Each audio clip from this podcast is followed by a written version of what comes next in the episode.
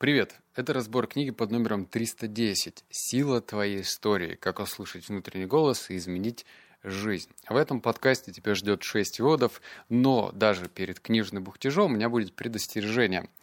Так, значит, мужики, разворачиваемся и не слушаем этот подкаст, потому что выводы и вообще вся книга в целом, она написана девушками, женщинами, для девушек и женщин. И я читал, скрипя сердцем, зубами, сложно мне было, адски. Я прям хватался в некоторые моменты за голову, потому что э, тема феминизма там на 30% книги, э, куча картинок, как будто бы я читал какую-то разукраску, или даже, знаешь, вот что я хочу сказать. Помнишь, в детстве, значит, у девушек были такие каких девушек? У девочек. У них были такие дневнички, и эти дневнички они закрывали на замочек. Ну, такой декоративный, скорее, замочек. Там в канцелярских магазинах продавались. И они там записывали какие-то свои мысли. И вот эта книга очень сильно напоминает такой девочкин дневник для девочек. Но поскольку я подошел к этому процессу как к эксперименту, и книга «Рисовый штурм» меня учила, что если ты сталкиваешься с новой информацией, то ты не закрывайся. Ну, ментально не закрывайся, будь открыт и будь что будет. И, кстати, кое-что даже получилось. Ну, вот эти шесть выводов, они и получились. Более того, четвертый вывод прям станет привычкой.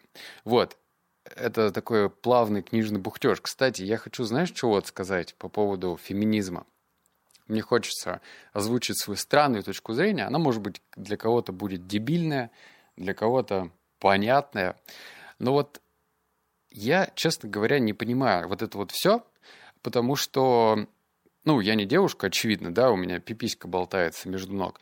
И все же сводится к тому, что вот там девушек, особенно в Америке, да, потому что феминизм там больше все-таки развит, чем в России, их притесняют. И вот у меня логика такая, нас же тоже пацанов притесняют по-своему, притесняли там в школе кого-то. Это же, ну, нормально, просто это не феминизмом тогда называлось, а вот притеснение какого-нибудь ботаника, да, его шпыняют, пинают, и вот что происходило. Когда ты в детстве, маленький, да, у тебя стратегия какая? Либо отдать отпор, либо, ну, терпеть. И когда ты становишься взрослым, а феминизм это все-таки, ну, уже такой взрослый процесс, да, ну, я не представляю себе девочку в 10, э, в 10 лет, которая говорит, феминизм, все, все хорошо. Это все-таки более такая прерогатива взрослого поколения, ну, там, от 25, например, да, вот кто уже вырос из подросткового возраста и начинает задумываться насчет этого. У меня стратегия такая. Тебе не нравится окружение, тебя кто-то притесняет, поменяй свое окружение. Тебя притесняют на работе, иди, блин, на другое место. Почему феминизм ну и вообще какая-то странная философия придерживается того понятия, что нужно кого-то изменить. Вообще людей сложно менять. Сейчас а я закончу мысль, мы перейдем к выводам, но кажется, это важно проговорить. Опять же, я не претендую на то, что это верно. Кто-то вообще даже от меня сейчас отпишется и скажет, ах ты козел, ты вот, значит, не понимаешь. Не понимаю. Вот правда, я не понимаю. Феминизм это не, не надо кого-то переубеждать. Есть наверняка куча мудаков, мужиков. Также, кстати, есть много и баб, э, именно баб, вот я говорю, не девушек, не женщин, а баб, которые тоже пользуются мужиками, вытирают ими там пол, манипулируют и так далее. Это всегда такое было и есть. Зачем феминизм стремится что-то поменять? Э, конечно, есть такие люди идейные. Ну вот как Ма Март Мартин Лютер Кинг, да, вот он за права черных, это все, безусловно, должно быть в нашей жизни. Но таких идейных людей единицы. А есть толпа. Кто-то услышал, ну вот, э, значит, меня, наверное, притесняли, я тоже вступлю в клуб, там, скажем, по феминизму, и буду тоже это дело поддерживать. Но если бы девушка всю свою энергию направила не в сторону какого-то клуба по феминизму, а в сторону себя, и, например, порефлексировала, мне не нравится вот это окружение, дай-ка я его поменяю. Мне не нравится вот этот вот, значит, работодатель, который ни во что мне не станет, пойду-ка я на другое место работы, то это, наверное, было бы более плодотворно, как мне кажется, и имело более лучший результат, потому что мы не растения, нас не посадили в одном месте, и мы должны вырасти в красивый цветок или некрасивый цветок, как кому повезет. Мы можем взять себе и пересадить, условно, другую грядку.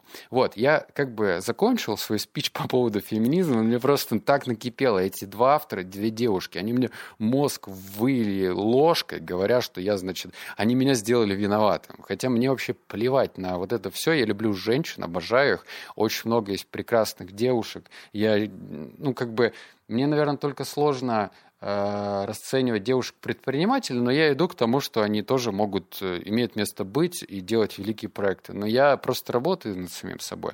Но кого-то притеснять – это не моя история. А особенно я не поддерживаю тех мужиков, которые за счет девушек как-то возвышают себя. Это тоже вообще по-мудацки. Абсолютно. То есть с весовой категорией нужно своей состязаться. Но еще, а, ну, еще закончу такой момент. Значит, авторы пишут, права девушкам на сто процентов. А потом мысль такая, они приводят цитату какого-то актера, Шона Коннери, по-моему, где он говорит, что я бью женщин, если она этого заслужила. И они начинают, ну, типа, говорить, какого черта он бьет женщин? Но если вы просите стопроцентные права, значит, нужно быть, ну, как бы последовательным во всем. Короче, я вообще запутался. Вот зачем вот это вот все писать и давать этому, придавать какое-то значение? Не нравится, поменяй что-то в своей жизни. Не нужно пытаться кого-то менять. Все. А, ну, естественно, я никакого рукоприкладства не поддерживаю. Я считаю, что это тоже очень плохо, грустно и вообще нужно бросать таких мужиков. Все? Закончили? Долгий был бухтеж. Давай переходить к выводам. Просто, знаешь, такой недлинный подкаст получится. Истории живут внутри вас и переплетаются с вашей жизнью. Но почему? Какими были первые истории, которые вас зацепили? Почему их хотелось слышать снова и снова? Что вдохновило вас поделиться – ими с другими, может быть, с вашими детьми, что заставляет пересказывать эти истории из поколения в поколение. Эти вечные истории не просто праздные развлечения, они в буквальном смысле помогают э, нам развиваться. Э, вот это замечательный вывод. Он, конечно, ну, вот вообще все выводы, которые тебя будут ждать дальше, они расходятся с первоначальным моим месседжем, да, что вот мне не понравилась эта книга. Но все-таки, давай еще раз, вот смотри, есть, э, бытует мнение, что нас встречают по одежке, там, про первое впечатление, это все понятно. Как мы выглядим, насколько мы опрятны. Но истории, вот у меня тут э, вчера, позавчера состояла встреча с одним предпринимателем, мы с ним, ну, как бы знакомились, да, и процессия такова, что ты рассказываешь там про свой бизнес-путь или даже не бизнес-путь, а какой-то жизненный. И он рассказывает. И вот вы как в формате пинг-понга друг от друга мячик этот перебрасываете.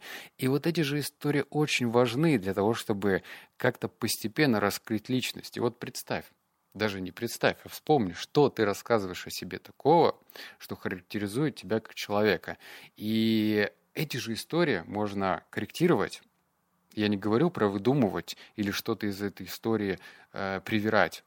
Я говорю о том, что можно подходить к своим историям как скульптор, когда ты понимаешь, что ты можешь что-то из этой части рассказа убрать, потому что это уже будет походить на нытье. Да, возможно, ты э, пытаешься добавить драматизма и рассказать, вот ты жил в таких условиях, но, блин, мы же люди, и мы начинаем сопереживать. Ну, я говорю про мужиков. Я не знаю, как девушки. Я вообще не понимаю ваш мир. Ну, я не могу понять объективно, да. Но для мужиков мы все-таки, нам э, эмпатию показывать значительно сложнее. Мы держим чувство в себе. И, соответственно, если нам кто-то рассказывает о своих э, о своей сложной судьбе, особенно если мы видим человека первый раз – мне хочется смыться. Мне не хочется его слушать, потому что у каждого есть свои проблемы. У каждого в жизни сахар. Зачем вот это все рассказывать? Поэтому вывод такой. Подумай над своей историей, скорректируй ее, убери важное. Ой, убери ненужное и оставь важное. Вывод номер два. Осознание. Процесс похожий на поиск выключателя в темной комнате. Вы можете долго шарить руками по стене в кромешной темноте или сразу наткнуться на него. В любом случае, как только вы щелкнете выключателем, мир озарится светом. И это полностью изменит ваше восприятие. Вы не сможете развидеть то, что уже видели. И с этим новым знанием вы получите величайший всех возможных даров. Вы сможете выбирать, как сложится ваша жизнь.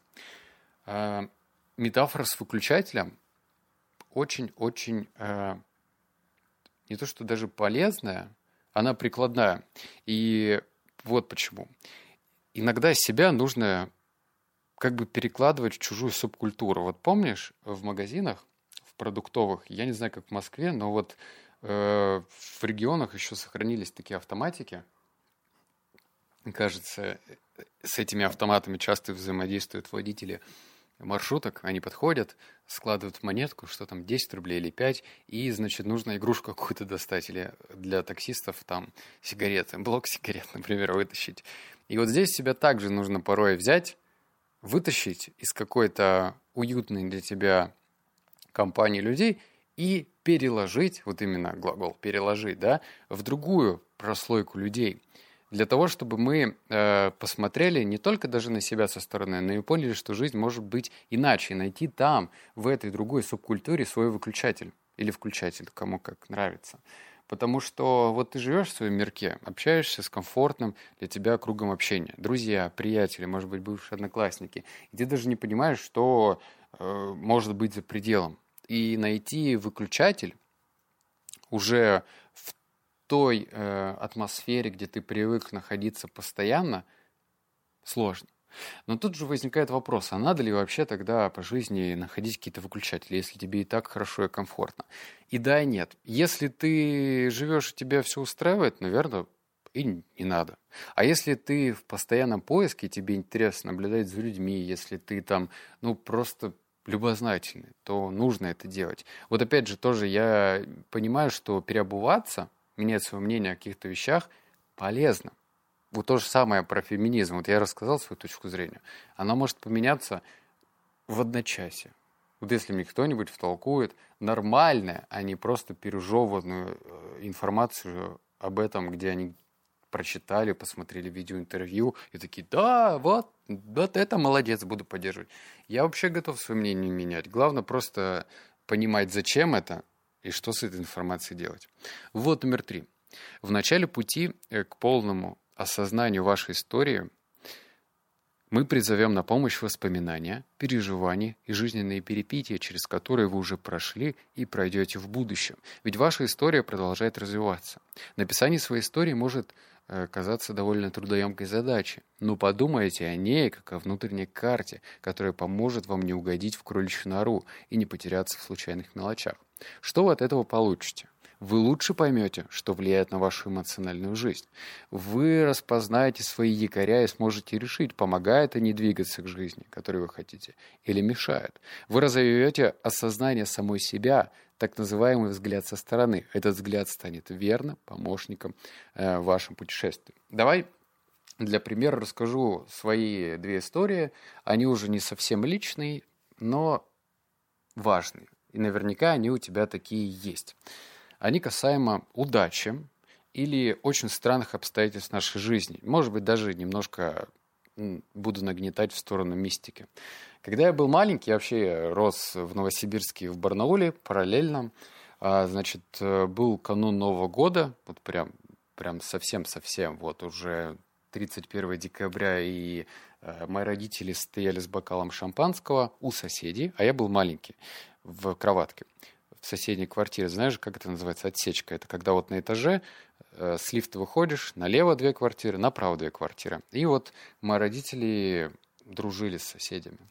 Ну и, значит, э, в России и вообще во многих странах во время Нового года принято пускать фейерверки. И один из этих фейерверков, а, значит, попал в окно. А тогда, я 92 -го года рождения, я не знаю, какой это был год, может быть, 93 или 94 ну, в общем, я спал в маленькой кроватке. И пластиковых окон, окон не было, и были деревянные. Этот фейерверк, салют, выбил окно и попал именно в мою комнату, и начался пожар. Но поскольку э, алкогольная культура у нас развитая, да и никто не запрещает в Новый год пить шампанское, ну и просто накидываться кому-то так проще, то, естественно, э, громкая музыка, э, много алкоголя, еда и точно не до какой-то интуиции. Вот моя мама как-то почувствовала и пришла зайти в комнату и увидела, что у меня там пожар уже практически. То есть она меня спасла буквально. Я не знаю полностью правды, ну, я не могу это на 100% говорить, но вот такая вот история. И э, наверняка у тебя тоже есть своя личная история, которая, э, может быть, даже показывает, э, как ты тоже родился в рубашке. Или э, что нам как будто бы в жизни что-то нужно сделать, что наша жизнь в какой-то степени ценна, чтобы что-то доносить, рассказывать людям. Вот номер три. Сейчас я прочитаю тебе текст, прям такой немаленький, он э, про семейную историю и как она влияет на жизнь. Вот, собственно, слова автора. По причинам, которые я долго не понимала, у меня всегда был иррациональный страх стать жертвой физического насилия или убийства. Это было странно, потому что в нашей семье не возникало случаев жестокого поведения, но я чувствовала это и видела похожий страх в глазах моих родственниц. Мы все были убеждены, что если мы допустим ошибку или начнем слишком выделяться, с нами случится что-то очень плохое. Я решила покопаться в семейной истории, посмотреть, нет ли что-то, что бы могло объяснить этот страх. Ничего подходящего не находилось до тех пор, пока я не наткнулась на сведения о нескольких родственниках, замешанных в деле э, салимских ведьм в XVII веке. Опа. Один родственник был констемблем и арестован подозреваемых. Что? А, и арестовал подозреваемых. Другой судьей, который выносил приговоры. Он же был свидетелем со стороны обвинения. Другие родственники были в числе присяжных или походили как свидетели. И самым пугающим было то, что одна из моих давних родственников была подозреваемая. Когда я обнаружила это, я поняла, что сама впитала их из истории семьи через рассказанные воспоминания. И те истории, о которых умолчали, но которые были переданы через поведение и реакции. Это казалось скрытым посланием. Если ты хоть каким-то образом выделяешься, выглядишь или ведешь себя не как все, ты попадешь под подозрением, и тебя могут убить. Вот это любопытно от того, что, скорее всего, такие истории рассказывались по детству. И они почему-то вот так вот очень серьезно отпечатались в нашей памяти, ну не в нашей, в данном случае в памяти автора. И вот этот шлейф страха, он тянулся на протяжении всей жизни. И, значит, эта женщина очень боялась выделиться, как-то отличаться от других, потому что вот, здрасте, страх смерти. И оказывается, вот история про ведьм я, я не знаю, как комментировать историю про ведьм, но наверняка у тебя тоже, может быть, какие-то странные байки, истории были э, в детстве, и вот почему-то они еще э, как-то аукаются. Вот у меня, например, история про вызывание пиковой дамы в, значит, ванной комнате при выключенном свете, она до сих пор тянется, и у меня такой прям дискомфорт остался до сих пор от полной кромешной темноты, хотя я рационально понимаю, что это все, ну, такие, знаешь, байки с детства. Вывод номер четыре. Вот он мне больше всего понравился, потому что из этого можно превратить полноценную привычку. Называется «Твоя личная вредная комиссия». Можете называть их внутренней комиссией или воображаемой семьей.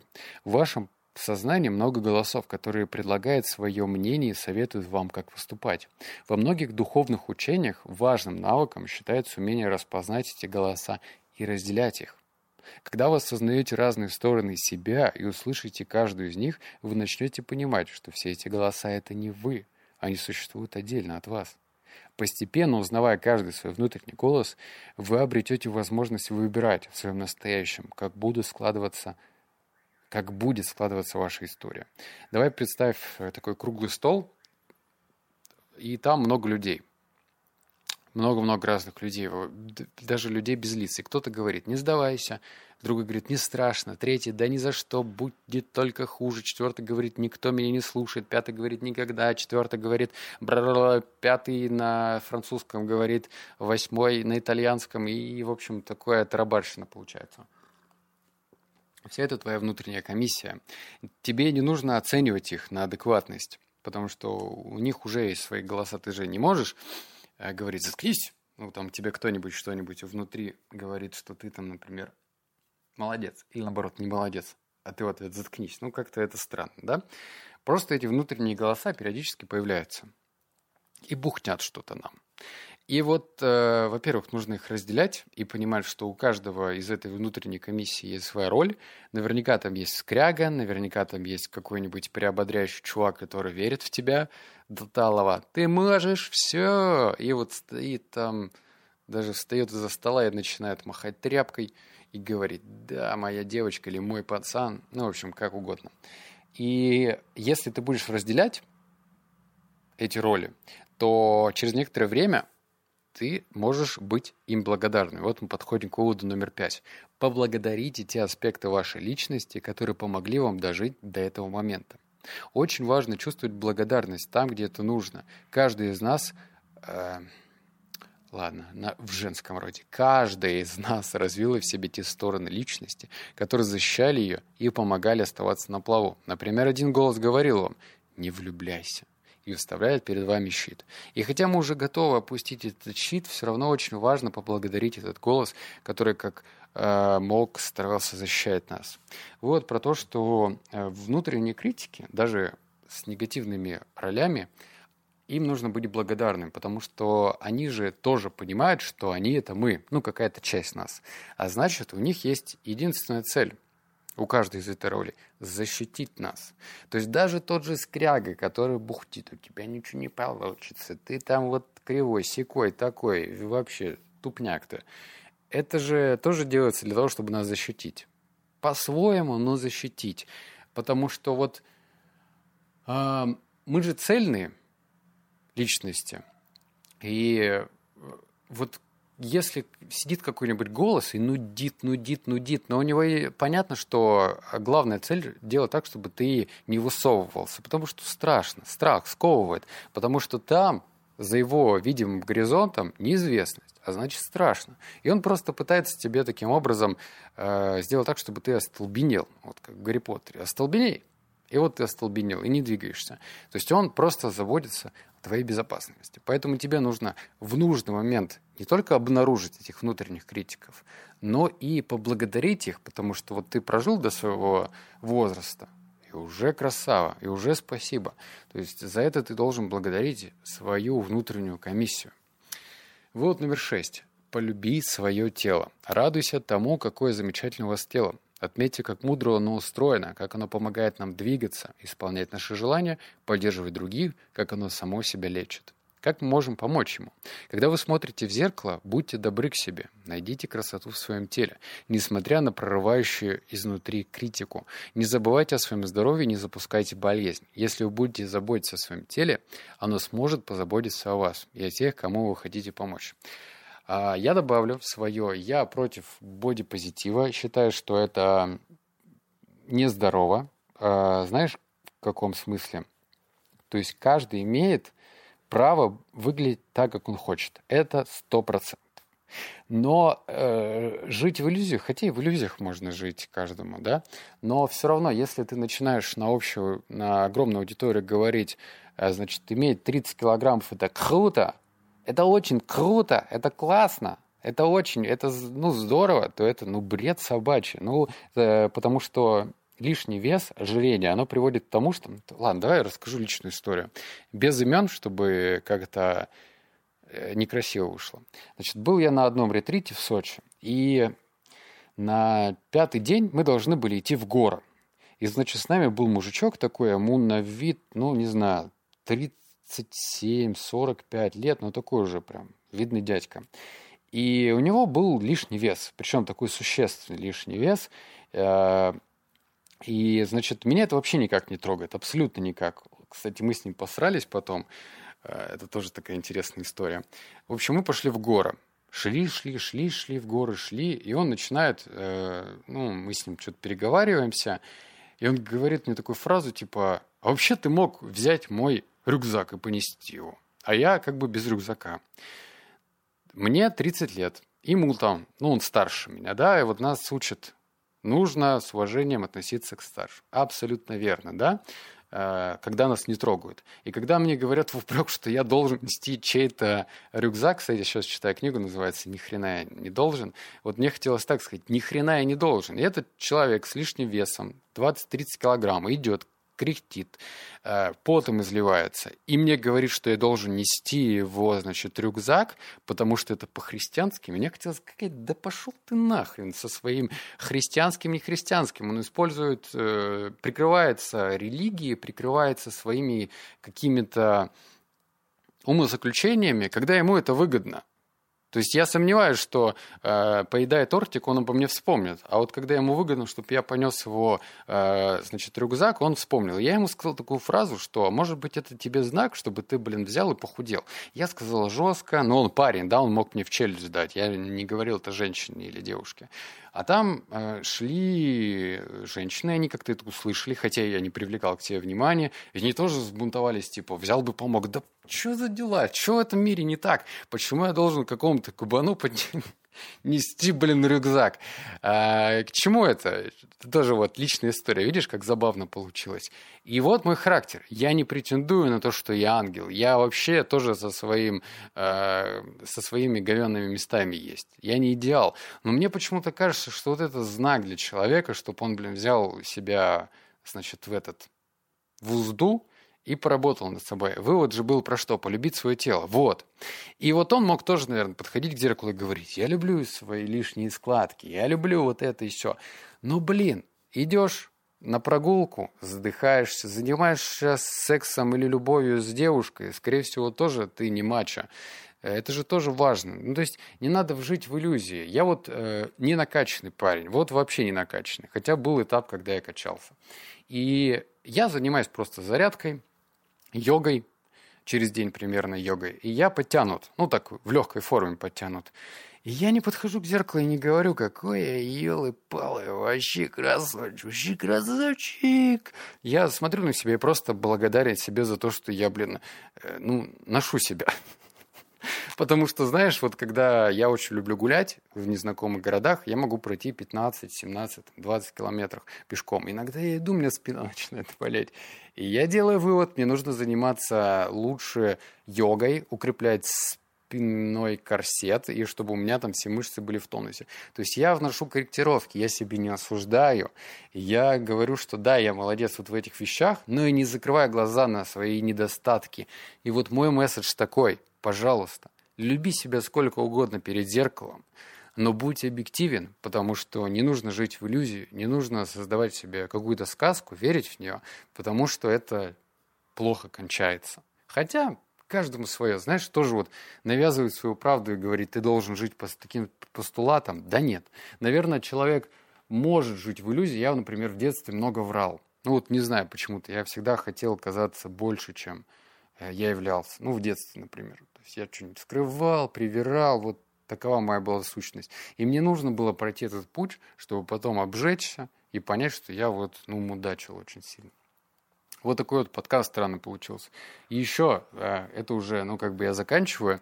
Короче, я же сейчас э, решил заняться созданием приложения по привычкам. И было бы круто, если, например, ты занимаешься созданием приложений на Android, ну, короче, как разработчик, или, например, дизайнишь разные приложения, то вот в тексте я оставил ссылочку «Оставить резюме». Вот там, пожалуйста, в боте можешь оставить о себе весточку э, именно связанные с вакансией. То есть, пожалуйста, этот бот не общение со мной. Не привет, как дела? Что делаешь? Привет, как дела, что делаешь? А вот именно вакансия. Да, вот если ты хочешь сделать что-нибудь толковое, помочь людям, ну, там, приложение, все дела, и у тебя есть нужный скилл, то, пожалуйста, оставь о себе звездочку, я прочитаю, и, может быть, мы с тобой поработаем. Вот, все, на этом подкаст заканчивается. Обнял, поцеловал, заплакал. Услышимся в следующем подкасте. Надеюсь, феминистки меня не разорвут на части. И вообще, я э, говорю как есть. Я же никого не обидел, вроде не обидел сказал свою точку зрения, сказал, что я могу ее поменять, ну, при странных обстоятельствах, конечно, если доводы будут какие-нибудь. Ну и все. Давай, пока.